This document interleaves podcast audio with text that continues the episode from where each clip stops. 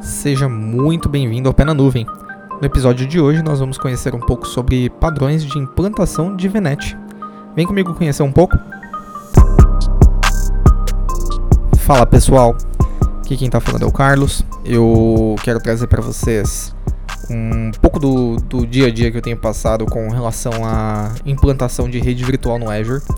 O assunto até parece meio leviano, meio faz parte do dia dia de todo mundo, que a gente sabe que uma das primeiras coisas que a gente pensa quando falamos de cloud é que eu vou ter um servidor, ele vai ter uma rede, vai ter um IP público, um IP privado, mas uma coisa que a gente nunca para pra pensar, ou pelo menos uma coisa que dá um pouco de dor de cabeça quando você tem a missão de trabalhar na jornada cloud na sua empresa é como que eu consigo garantir a melhor topologia de rede no meu ambiente? Então, pensando nisso, é, é muito importante a gente entender por que, que a gente precisa planejar a topologia de rede quando a gente vai trabalhar nas nossas implementações. Então, o que a gente pode concluir daqui é que só com esse devido planejamento e entendimento correto sobre a arquitetura do Azure, qual é o modus operandi dele, como que, como que as coisas funcionam na prática, é que a gente consegue ter em mente como montar a melhor topologia e que melhor pode atender às necessidades tanto de business quanto técnicas. E sempre pensando em como a gente consegue com, com, começar pequeno e então, é, mas mesmo começando pequeno, a gente tenha uma permissão de escalabilidade. Então, dos padrões de implantação que a gente tem mais comuns, a gente pode começar pela topologia Hubspoke. É a mais, inclusive, propagada pela Microsoft e é uma rede, é uma topologia que ela é super simples de ser executada, porque ela é caracterizada por uma rede que compartilha recursos com todo o seu ambiente de Azure, né, com todo o seu ambiente de infraestrutura. E você tem redes que estão especializadas para aplicações de negócio.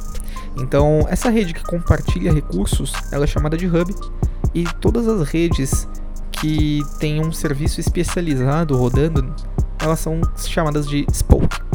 Então, nesse caso, o, que acontece é a gente tem um, um, uma comunicação bidirecional entre os hub spokes, só que a gente não tem comunicação entre spoke. Então, por exemplo, eu tenho uma, uma aplicação de negócio que está dividida em três camadas, fiz a divisão em subnets, então eu tenho uma subnet que está o meu front-end, um middleware que está executando outras operações, eu tenho um gateway de pagamento rodando lá, ou eu tenho algum, uh, alguma camada de, de motor numa segunda subnet, e uma última camada que está provendo acesso a dados, né, a camada de, de banco de dados, e aí fechando a, a topologia da minha aplicação.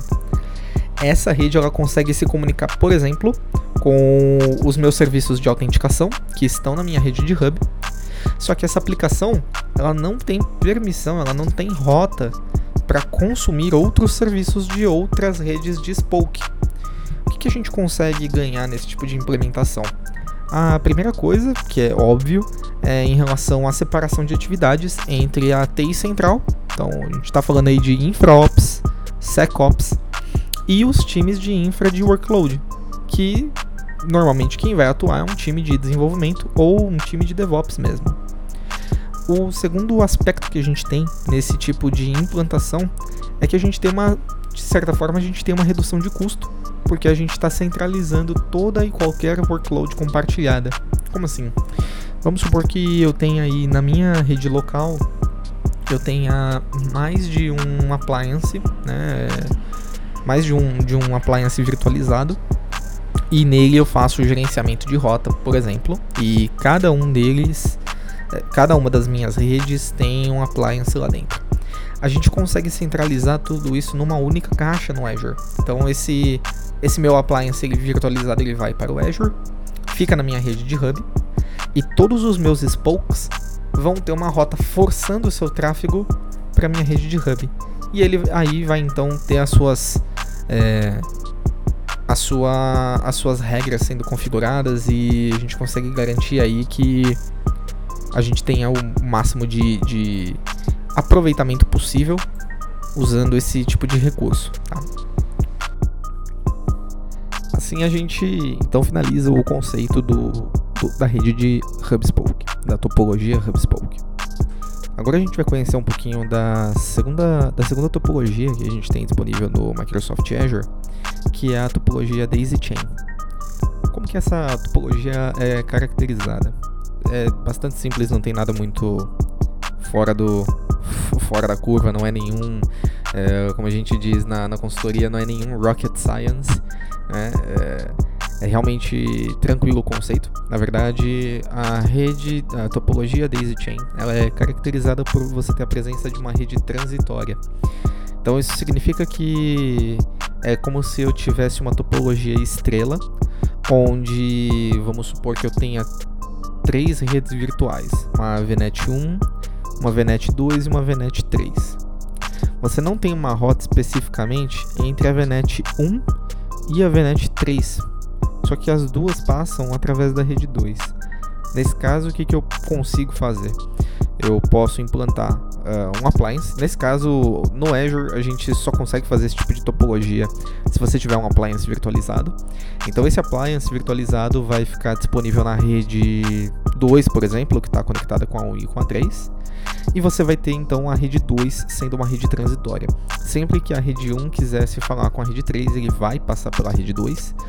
E sempre que a. E eu, é, acontece a mesma coisa vice-versa. Então, sempre que a rede 3 quiser falar com a rede 1, ele vai passar pela rede 2.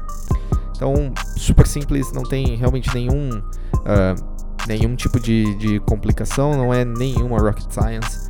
E qual que, é, qual que é o principal benefício que você ganha em cima desse tipo de topologia?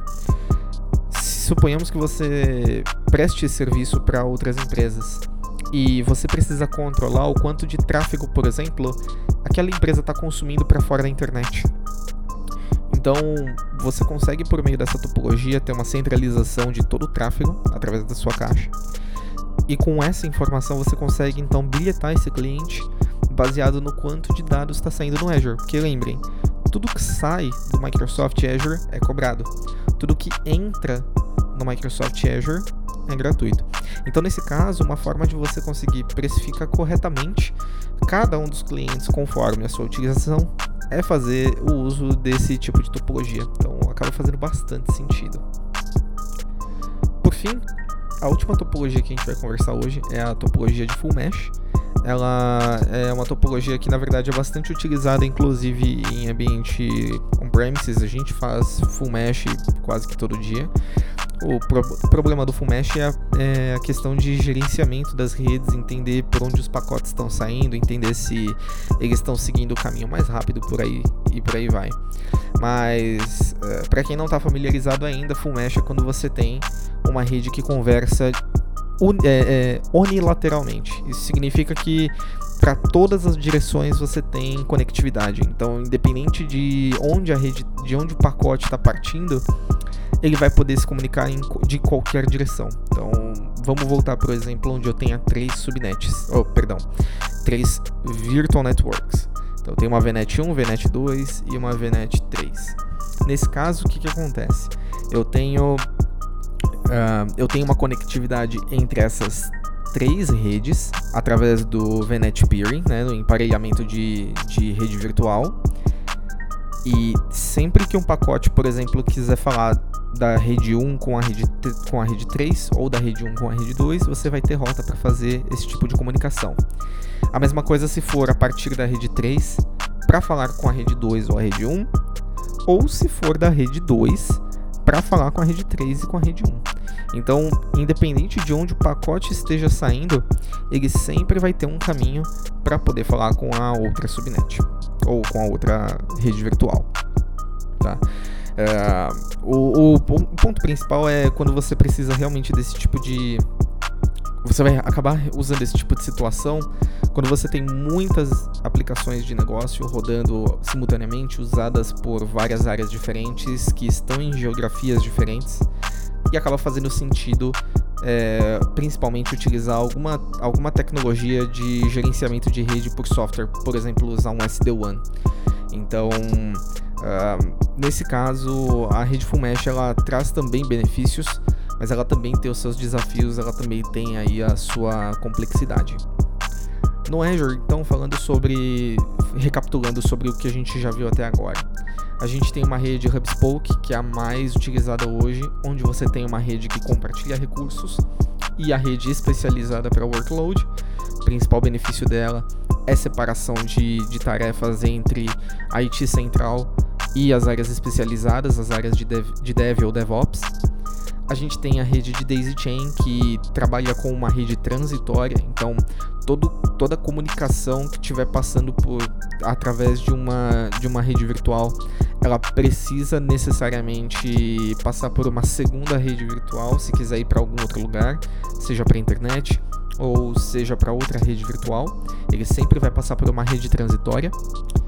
E por fim, a gente tem a rede de full mesh, a topologia de full mesh, onde a gente tem todas as redes se comunicando como se fossem realmente uma só. A gente tem uma extensão aí completa de toda a sua VNet. Importante salientar que quando a gente vai falar de todos esses conceitos, uma premissa é que você não tenha overlap, você não pode ter sobreposição de IP. Então, o principal desafio aqui é realmente ter a visibilidade de que você está uh, não só montando a topologia correta, mas que a questão de endereçamento de IP não está tendo nenhum tipo de conflito. Então é extremamente importante sempre documentar, sempre ter certeza de que vocês não estão afetando de alguma forma a, a produção de vocês. É, então, nesse caso, assim, faz muito sentido antes da gente começar as implementações sempre fazer um estudo inicial para as migrações que a gente executa no dia a dia, é, assim, sempre a gente vai precisar ter uma conversa com, o, com os especialistas de rede. Faz bastante sentido você ter esse tipo de, de approach. Porque sem essa visão, sem, sem ter um real entendimento de como que a sua topologia funciona hoje, fica muito difícil de você entender como que você vai replicar isso na nuvem. E é isso, pessoal. Ah, espero que vocês tenham gostado. Hoje o episódio foi foi o episódio de abertura. Estou é, muito feliz de poder fazer esse projeto sair finalmente do papel. A expectativa é que a gente continue tendo esse, esse encontro nosso a cada 15 dias. Então, fiquem ligados, daqui duas semanas a gente vai ter mais um episódio. E quero aproveitar também para trazer vocês para a live que a gente vai fazer no dia 23 de janeiro, tá? A gente vai falar um pouquinho sobre o Azure Traffic Manager, como que ele pode ajudar você na, em manter a alta disponibilidade das suas aplicações. Então, não perde, dá uma olhadinha no meu LinkedIn, dá uma olhadinha no cloudsquad.com.br. Você com certeza vai conseguir encontrar o link para participar da live. Dá uma olhadinha lá, a gente vai estar tá ao vivo. Quero receber as suas perguntas. É, vou ter o prazer de poder responder vocês sobre, sobre essa feature, como que ela funciona, onde que ela vai se aplicar no seu dia a dia. E é isso, pessoal. Muito obrigado e eu vejo vocês no próximo episódio. Você ouviu o Pé na Nuvem. Eu quero agradecer muito a sua participação e espero você no próximo episódio.